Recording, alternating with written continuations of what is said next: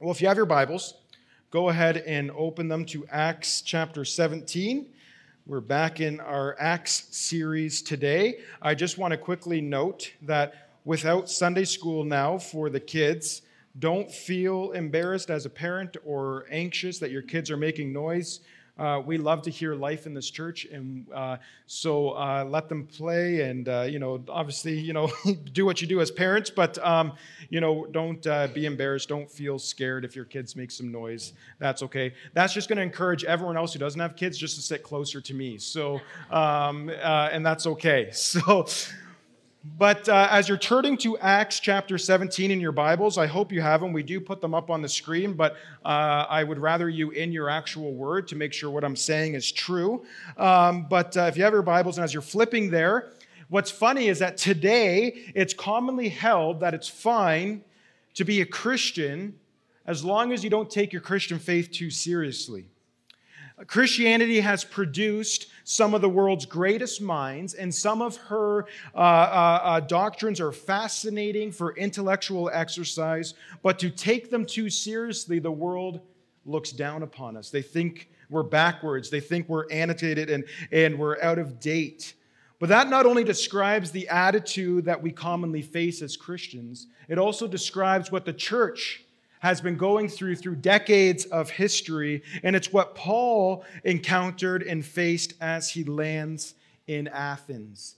Paul, if you remember, is one of the most passionate and fiery Christians who have ever lived. And as he heads into Athens, he is he is he collided head on with the dispassionate intellectualism of Athens. And the story of Paul versus Athens can set our hearts on fire. And that's my prayer for us today as a church that as we go through our verses today, that the fires of our motivation to encounter people and make people or make Christ known to people would either be lit anew for the first time in our lives, or the Holy Spirit would begin to fan those flames and grow that desire in our lives. So, with that in mind, the first thing I want you to see as we head into Acts 17, verse 16, is that there is a brokenness that leads to action. There's brokenness that leads to action. So let's read Acts 17, verse 16 to about 21, and then I'll make some observations.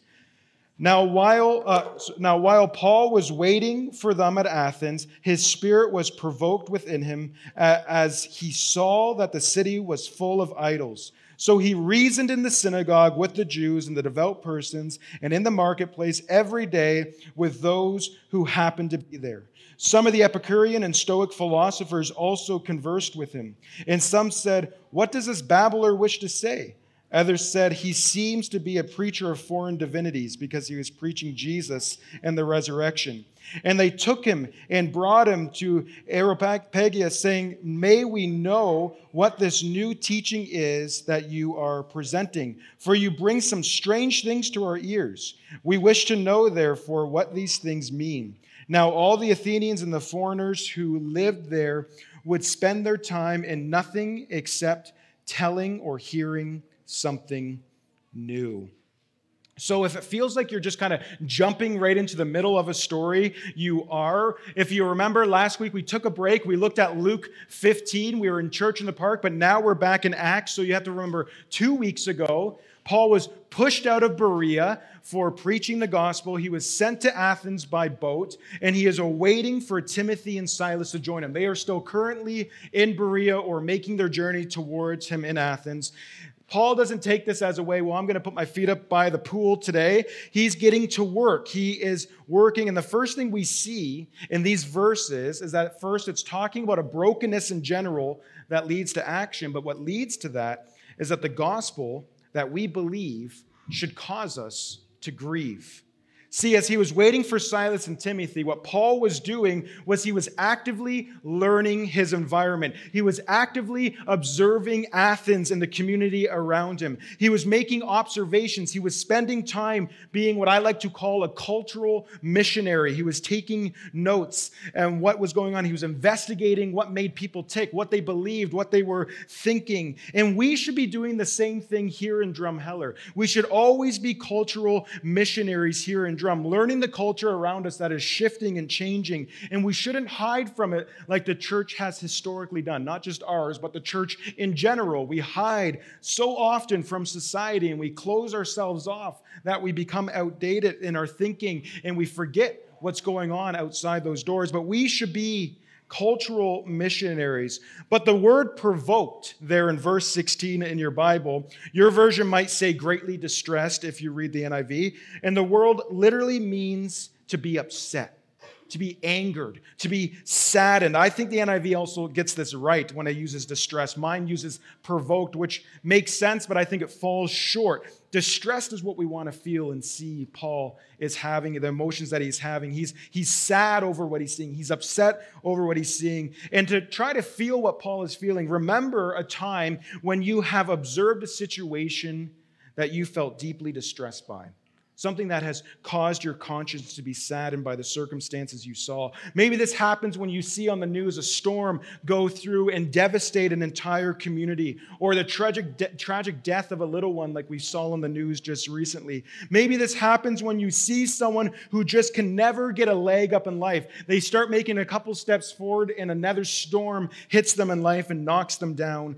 a couple peg, one disaster after another. Whatever it may be, we typically feel feel in our hearts this emotion when we see someone in desperate physical need. When we see someone who is poor or hungry or malnourished, we have the feeling of grief or distress, like we could do something. And this feeling should compel us to do something. We shouldn't ignore that. Certainly, there is a tremendous, uh, uh, a tremendous uh, ability at the level of the very practical, physical need that we can care for orphans. The Bible says we can take care of widows, we can care for the poor, that we meet their needs. But as a church, we must take the step beyond that as well. To just doing humanitarian work, we have to move to the gospel. I'm not saying we don't do humanitarian work. We must do that, but we must move to the gospel. We need to move to the heart behind why we're doing what we're doing. My ultimate motive as your pastor is not just to make sure that you're fed in your body, that is one of my concerns, but it's also that you're nourished in your soul. And that should be your concern as well. That should be your motive as well that drives us as a church. There are a lot of things, even practically in ministry, that we can do here in Drum and that we're doing here in Drum, caring for people, meeting physical needs, financially, physically, everything, you name it. We're, we're, we're attempting to do it. But we must step in that, uh, the step forward and make the connection to the gospel. Because if we don't bring it to the gospel, then our church just becomes any other humanitarian organization here in the valley. There's no distinction, but we must sh- share the gospel. We want to go beyond just meeting physical needs to the heart and soul level. And this takes a lot of shapes and forms. So for here in Paul, he was grieved by what he saw. And we see that in verse 16, and we also see in verse 17 that he understood that gospel conversations are not just exclusive to church. Like every other place we've read in, in, in, the book of Acts, where does Paul begin? He goes to the synagogue. He goes somewhere where they have some presuppositions of shared language and at least some component of faith that he could stand on. But then we also see him intentionally going where? Where does the Bible say? Marketplace. Thank you that goes to the marketplace. I'm not just going to talk about Jesus in church, he's saying. I'm going to talk about Jesus in the marketplace, in the shopping center, and if he was a good Canadian, at the hockey rink. And whatever it may be, whatever it may be, it's not just restricted while I'm at church or while I'm in life group. We must be committed as a church to sharing the gospel outside these four walls here at Fellowship Baptist Church. And this looks a lot of different ways. And this is actually one of my hopes as we head into the fall and we resume life groups that we study together as a church how to become more gospel fluent in our language, how we become trained on sharing the gospel, how we can be a church that is committed to taking what we believe with all of our life and taking it out to the darkest places of our communities beyond these walls. And that we get out of the mentality of come and see We've operated as churches so long as come and see, come and see, but we have to go and show and tell. Amen? Amen? We have to go and show and tell the gospel to the world because we can't just rely on what the organizational system of what our church looks like and how we function. It's important, we need it, but it's not the only stream. That is too narrow. Biblically, what we see is that you and I, every single day, we're committed to being faithful Christians in Babylon. We're being faithful Christians in exile as we wait for our Lord to come. And we courageously speak the name of Jesus, not just in church, but in your homes, to your kids, to your spouse, to your, to, to your family members around you, that you speak the gospel in your neighborhood with your friends and family, having the courage to make Jesus known. All of us.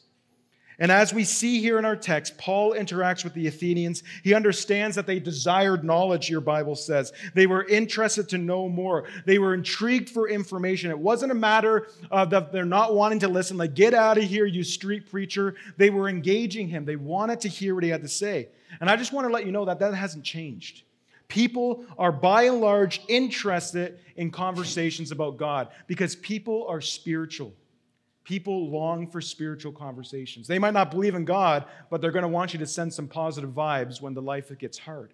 They're interested in spiritual conversations. Just this week, I try now to take 30 minutes a day. I, I, escape from my computer and all my sermon prep, and I escape from my meetings for just 30 minutes, and I walk downtown Drumheller, and I try to pray for people and tell them about Christ every week. I aim for every day. I don't make it every day. But just this week, I ran into two wonderful ladies and we had a great conversation about Christ. I was able to pray with them, and I got been able to share with them why I was praying with them, and they thanked me for that. And as we were leaving, the one turned around, and with tears, she said, Thank you. I needed this right now. This is what I needed. It came at the right time. People are hungry spiritually here in Drumheller. Not just across the seas, but here in Drumheller, people are hungry spiritually, and most are willing to talk about spiritual things. Now, don't get me wrong, before I had that conversation, four people looked at me like I had a third eye. Like, who is this guy? You're going to get rejected. I'm not saying it's, it's, it's guaranteed success, but there's one out there waiting for you to be obedient to the calling that Christ has put on you. And as we do that, 1 Peter 3:15 says, gives us a warning. It says, But in your hearts, honor Christ the Lord as holy, always being prepared to make a defense to anyone who asks you for a reason for the hope that is in you. Yet, here's the warning what do we do it with? Gentleness and respect. These are people we're dealing with. They're not cattle. These are people. Have real lives, real stories. Oh, I didn't get it. Maybe I didn't even put. Oh, there we go. I went too far. Sorry about that. Thanks, Jason. um, uh, these are real people who have real stories, and the gospel can in, impact them powerfully. And that's what we see Paul. As he's grieved, as he's upset, he's angry with what he's seeing, he's disturbed and saddened, but he still treats the people of Athens with respect. He doesn't call them names. He doesn't look down upon them. He treats them with gentleness, just like Peter warns us to do, because Paul understands that for many, the gospel may seem strange. It's weird. For the Athenians who were listening, this was just a weird idea for Paul to preach. We even see two philosophical groups mentioned the Epicureans and the Stoics. And just briefly, without going into too much detail, the fundamental philosophical beliefs of these two groups actually dictate how both of them respond to the gospel message. And it's important for us to see that because in these two mindsets, in these two belief systems, a lot of us, even maybe in this church, function under this thought, but a lot of people in our community do as well. The Epicureans were concerned with pursuing happiness. All they wanted was happiness and contentment. They were polytheistic, which means they believed in multiple gods and worshiped many gods, and they were committed to keeping, here it is, their religion separate from their daily life. What they did on Sunday didn't matter what they did throughout the rest of the week. I can do all my time on Sunday morning, it doesn't impact anything. I can forget all about it until the next Sunday. We hear that constantly with Christians. But if that's you here today, I want to tell you that that's not biblical. That's not right because God is Lord of all. I can't separate my faith from my life. It is my life, it is your life. But that's the part of the Epicurean mindset. So this gospel message seems strange to them. What do you mean he's Lord of all? This is strange. The Stoics, on the other hand, sought to live in harmony with peace. May, if any of you raised in the 70s, you know this philosophy. They were pantheistic, which means God, it's a religion that God is everything. He's in the universe. I just want to self actualize with that and just connect. That's my father, sorry. Um, and uh, he was a hippie. And I want to connect with God through nature and through that. And God's in this pulpit, He's in this stapler, He's everywhere, right? He, it's this uh, uh, uh type of God is in the universe. And uh, it's very hippie-ish. And that's a very much still an idea today. And this is helpful to be aware of how people live, how they believe, and how they view life and what lens they're viewing it for. Because it connects back to what I said earlier that we must always be cultural missionaries, that we need to be learning and observing how people are living as we present the gospel according to that. But what did Paul's uh, listeners conclude? In verse 18, it says, what is this babbler? Who is this babbler? This guy is just going on and on. The word babbler literally comes from the idea of birds just picking up leftover seed. So, Paul, they're saying, is just picking up an idea he heard and he's making it his own. It's as if this guy, they're saying, he's coming to talk to us, the philosophers of Athens. We are prestigious philosophers. Do you know who's in our lines? And uh, who is this little guy with uh, minimal ideas that are left over from other religions? Who does he think he is? And here they view him little, uh, little, they view him differently, they belittle him, and they view him as strange. And I think that largely the world just looks at us as Christians as pure, just weird, strange people. They don't understand us. As the world progresses and it continues to progress, and they continue to tell us that our way of living is out of date, it is antiquated, and our morals are evil, and they're filled with hatred, as they question why you, who are sitting in these chairs, spend Sunday after Sunday and other days throughout the week, as they question why you give your money to this, uh, this place you call a church, as they begin to question all the things you do, they'll be constantly looking at you with suspicion because they think you're weird and maybe even meeting you with rejection. Because the message we hold dear, the Bible says, is folly to those who are perishing, is foolishness to those who are perishing. And if we believe that message, then we too are considered fools in their eyes. So the gospel may seem strange, and that's okay. Paul experienced that. But and they immediately push back. But what I think is interesting is although they think his ideas are premature or insignificant or low-level philosophical ideas, they were still intrigued enough, at least, to ask him, or they were at least open to go, okay, I think you're a babbler, but we need to talk about this. We need to hear what you're saying. In the, in, the, in the world, this is because the world is more amazed by our silence than by our message. See, our message does offend, but what's more offensive is our silence as Christians. Here's why. If any of you here like watching magicians, you probably know the name Penn and Teller. And I think they're an amazing act. Penn and Jillette, you can YouTube this for yourself, is a self professed atheist. He, and he had a genuine conversation with a Christian. There's a video of him discussing this that compelled him to think. And here's what he communicated in this selfie style video that you can watch. He says, If you really believe, talking about Christians, these are his words, if you really believe that what you believe, how much do you have to hate somebody? Not to tell them what you believe. That's convicting. How much do you have to hate somebody not to tell them about Jesus? If you really, as a Christian, believe what you say you believe about Jesus, that He is the only way to eternal life, that every other way leads to hell, then how much do you have to hate somebody to not tell them about Jesus. John Piper even says he describes Christianity as being breaking news. I mean, this is not just religion, this is different. Imagine how you'd respond if breaking news popped up on your phone right now. Breaking news that another storm has went through and devastated a community. Breaking news that your political leader was caught in a scandal. Breaking news that your sports team, the Oilers, lost again. Breaking news, whatever it might be that you're interested in. If breaking news comes up, what do you do? Well, you grab your cell phone, you share it maybe on social media because you want other people to hear that message. Or maybe in the church lobby, you don't know what to talk about, so you go, Well, did you hear about this on CTV News last night? Did you watch this on CB, CBC News last night? Did you see that the other day? Because we want people to make, we want to make sure that people know what we saw. We want to make sure that they're aware of what we heard. This is breaking news, this is important. But how much more motivated and compelled should we be as followers of Jesus Christ to tell the good news of Jesus? That it's breaking news that God sent his son to earth, that he lived, that he died, that he rose again, that we, you and I, might be in right relationship and in good standing with the creator of the world, the transcendent God, the holy God who demands holiness, who hates sin, who will kill anything that comes in his presence that is not holy. But now Jesus clothed us in his righteousness that we might stand face to face with this holy God. How is that not breaking news? See, when we believe that, we as Christians would rather live with rejection than regret. We would rather live with people saying, No, no, no, I don't want to hear about that. Get out of my face, than with regret. But let's continue to look at what Paul does. The second thing we see today is that Paul begins to encounter the people of Athens, and he began with the end in mind. He had the end in mind. Let's read verses 22 to 28, picking up there. So Paul, standing in the midst of Areopagus, said, Men of Athens, I perceive that in every way you are very religious, for I passed along and observed the objects of your worship. I found also an altar with this inscription, To the unknown God. What therefore you worship as unknown, this I proclaim to you.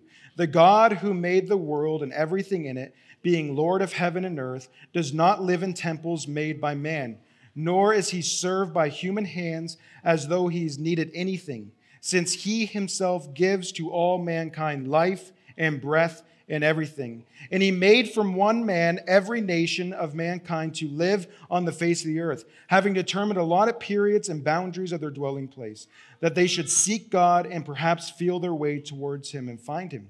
Yet he is actually not far from each one of us. For in him we live and move and have our being. And even some of your own poets have said, For we are indeed his offspring. Those last two quotes there are actually two quotes from their philosophers from Athens, which just shows you the mind of Paul that this isn't some low level guy they're dealing with. He is a brilliant intellect, that he's even studied their people. But just for a little geography lesson, it is pretty fascinating where God leads Paul to the places that he allows him to have this conversation. The Areopagus is often commonly known as Mars Hills. Mars Hill. You probably have heard of that. This is a real place in Greece. It's a mountaintop that is made out of marble. It would have been a beautiful sight. And in ancient times, this was the place where they would come to have all their great debates, all their significant trials would take place here. In fact, even Socrates was tried here and condemned here for showing lack of reverence. This is a prestigious spot. This is the, like the modern day Supreme Court to these guys, to,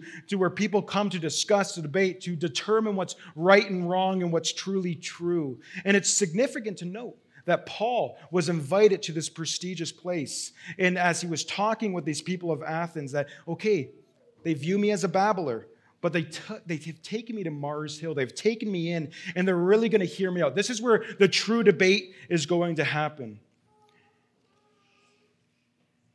And there's a lot we can learn from this. There's a lot we can learn from Paul here and our approach to sharing love with the people around us. And it translates in how we have these gospel conversations today. And the first one is this that he started with common ground. See, Josephus, you've probably heard that name. He was an ancient historian. He called the Athenians the most religious of all Greeks. They love to learn, they love to discuss, and they love to debate. Remember earlier, Paul was distressed. He was split. He was saddened over these false gods, but he also recognized that these false gods was the area where he needed to start. This was the common ground that he could stand upon. He stepped into the moment. He says, I see that you guys are very religious. I see that you're religious people. I see that you come and you, you, you love to talk about these things. You like to worship these God. And Paul's going to take their religious attitude that they're embracing these many gods and say, there's not many gods. There is one God, one true and living God. And that's the common ground he started with. And I think it's important for us, especially my generation and the generation before mine. We grew up in a Canada where you could make some presuppositions that the people you are running into on the streets had some understanding of Jesus. Even when I was still in grade school, we were praying the Lord's Prayer every day in Jesus' name. But now, and I've talked about this before, we live in something called a post Christian Canada, meaning we were quote unquote a Christian nation, whatever that means, and now we have moved past that. We are no longer that. And now people all across Canada, including here in Drumheller, have never even heard the name of Jesus before. And that might sound surprising to you or unbelievable, but I've talked to them here in Drumheller. This is true. It's not hypothetical, and it could be true about your neighbor. So we need to change our mindsets a little when it comes to reaching the lost. We cannot assume that they have any knowledge of Jesus. Let's, let's compare it this way. If we look at Acts chapter 2 and you consider Peter's presentation of the gospel to the Jews, he's talking to the Jews who had the same scriptures and he says, Hey, this is what your scriptures have said. This is what your prophets have said. This is what your laws have said. And you use the common understanding to say, But that's not what it's pointing to. It's actually pointing to Jesus as the Messiah, and thousands were saved. But now look at Paul's message in Acts 17. There is no common ground. He can't go, hey, remember that Bible verse you once heard? Remember John 3:16? Everyone knows John 3:16. They've never seen scripture before. They don't know what he's talking about. This is brand new information. And so we, we may have grown up in an Acts chapter 2 Canada where there's some common biblical ground, but now, whether we like it or not, we live in an Acts 17 Canada. We live amongst people who have no understanding of the gospel. So, the way we present Christ, the conversations we have, the way we understand and take the gospel as cultural missionaries carrying hope into the everyday world, we have to do so with the mindset of not Acts chapter 2, but Acts 17. So, as we reflect on that, how are we expressing the love of Christ? How are we doing it? How are we mentioning the name of Jesus? How are we starting with common ground? Because God desires to be known, church, and you and I are his hands and feet. We need to build relationship with our community. We need to find common ground. You need to do that with your neighbors, with your friends. We need to do that as a church as a whole with our community. And here's the second thing we see Paul's in Paul's presentation. He started with common ground, but he had a desire that they would see God's glory. And what's interesting is Paul could have easily started with his near death experiences. He could have started with all the experience of coming to faith that this resurrected Jesus, you have statues, but I've seen this Jesus. He knocked me off my horse and blinded me. He could have started all with these miracles. I've seen people get up and, and healed and raised from the dead. Like, I, look, you have to believe in this God. But he doesn't do that because that wouldn't convince them because none of that compares to God Himself. He pointed them to God. What you win people with, you win them to. If you win them with experiences, you win them to experiences, not to Jesus. You win them to worship and experience after an experience after experience. We must point people to God in His glory. In verse 24, he says, God is not made with human hands. He's not an idol. He is the creator. He's not made. In verse 25, he says, He's the giver of life and breath. In verse 24 and 25, he says that God doesn't uh, need us. He's self sufficient. He is self reliant. He's above all things. In verse 26, he says, He is in control of everything. He is a sovereign sovereign God. In verse 27 and 28, he says, God is near. He's not far from you. He's not distant. He's not living up on some mountain that you can't obtain. He's with you. He's close. He's an ever present help in times of trouble. And he gives and he sustains life. He, discern, he discerns when nations should rise and he declares when nations should fall. You see, the mission that you and I are living is life and death. It's life and death. It's a mission that is the matter of life and death. It's not a matter of you winning an argument. It's not a matter of you winning a debate. That's not what Paul's doing here. If all you're known for is being a keyboard warrior online to prove all those atheists wrong, if all you're known for every time you engage somebody who's not a Christian is just ramming facts down their throat, you're wasting your time. You're wasting your time. It's a matter of life and death. And our objective, our hope is not that I try to swoon you or convince you through logic and reason. I need to point you to God, to the Creator, the sustainer of life, the giver of breath and everything in creation, to let you see Him for who He is, that He is the God of glory. And when you see that, He opens your eyes, not me. Our aim should be to point others to Him because when we do, we step out of darkness and into marvelous light. He refers to this in verse 27 that they should seek God and perhaps feel their way towards Him because He's not far from any of us. And, that, and when you read feel, don't think that Paul is advocating for a Christian faith that is dictated by your feelings because your feelings are dangerous. They deceive you. You may not feel one day good about your relationship with Christ, but that doesn't affect your salvation Because if it did, I would be a lost cause by now, and so would all you. Because our feelings rise and fall with the temperatures around us. we we, we should be thermostats, we should set temperatures, but we're more like thermometers, right? We go up and down, up and down. But our salvation is not reliant on our feelings. Rather, what you need to picture here is a person who is feeling their way. They're blind and they're stumbling. They're, they're navigating by touch and feel, and they're trying to gain their surroundings. And his listeners, who he's talking to, and maybe some of you here today, they're in darkness and they're trying to find their way towards the light. And the only way that they can do this is by feeling, by reaching out and feeling and grabbing onto something that is true. And that's what Paul is communicating. He's saying, I need you to see the hope of Christ. I need you to step out of darkness and into light and towards God. Feel your way towards God. I'm trying to tell you that God is true, that you can latch on to that truth, that you can hold on to it, and you can see that it's an anchor that will sustain you in life. Not because you are strong, but because He is strong.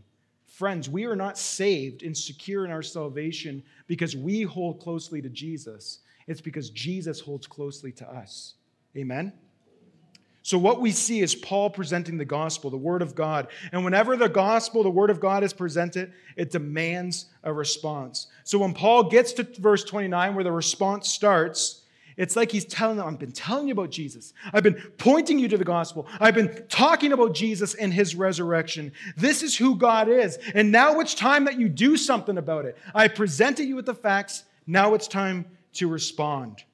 So let's pick up our reading in verse 29 and finish it off. Being then God's offspring, we ought not to think that divine being is like gold or silver or stone, an image formed by the art and imagination of man. The times of ignorance God overlooked, but now he commands all people everywhere to repent because he has fixed a day on which he will uh, judge the world in righteousness by a man whom he has appointed. And of this he has given assurance to all by raising him from the dead. Now, when they heard of the resurrection of the dead, some mocked, but others said, We will hear you again about this. So Paul went out from their, uh, their midst, but some of them joined them and believed, among those who were Dionysius, the uh, Areopagite, and a woman named Damaris, and others with them.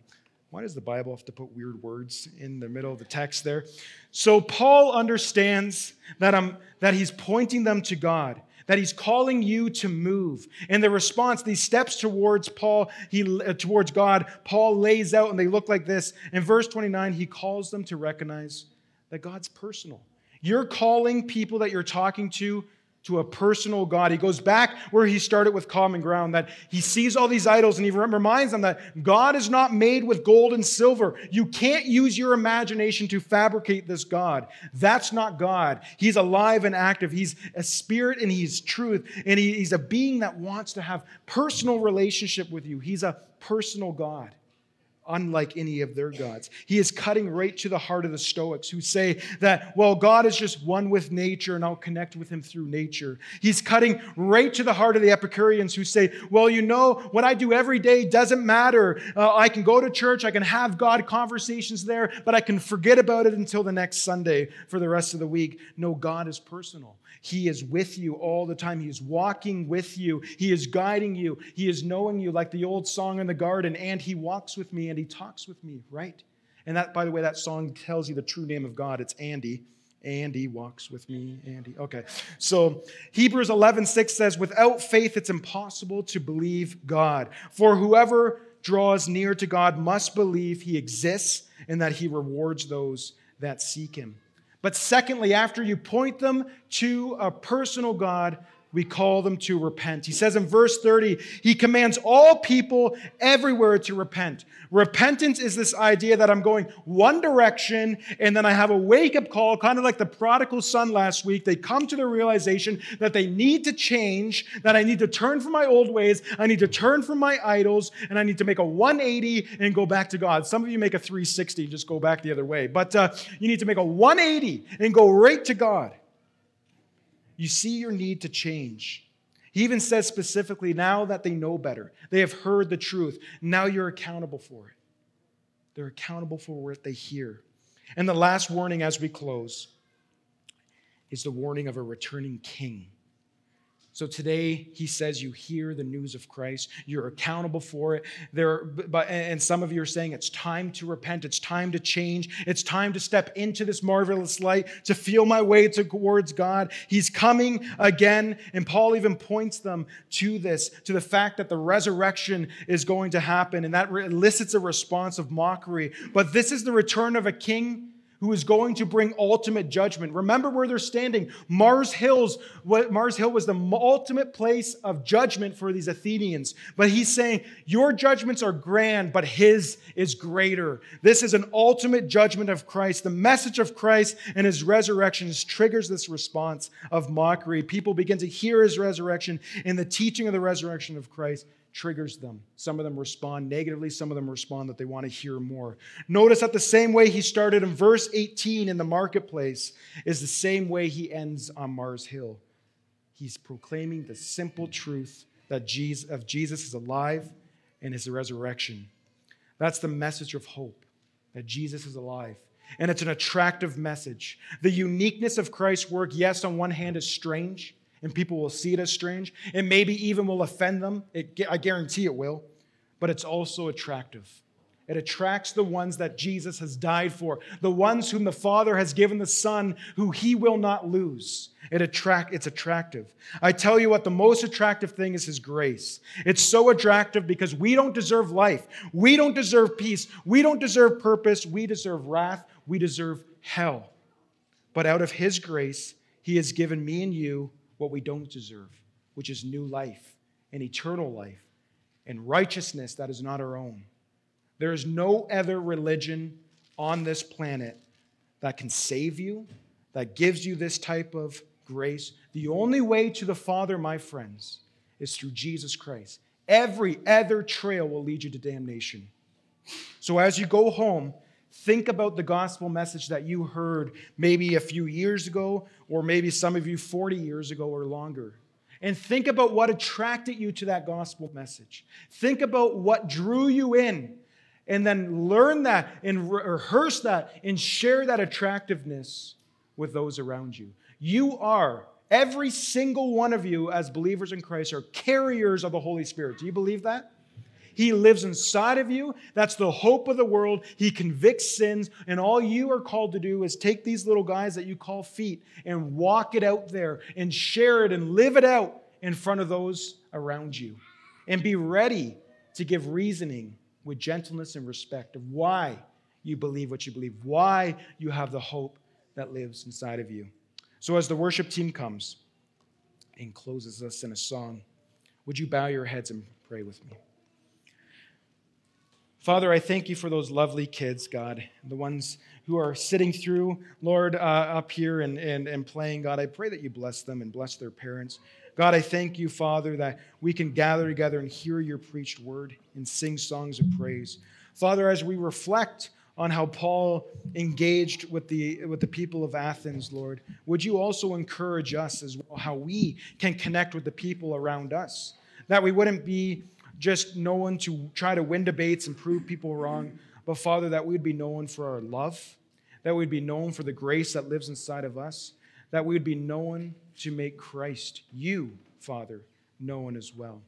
God, would you give us the power and the ability to do so? In Jesus' name, amen.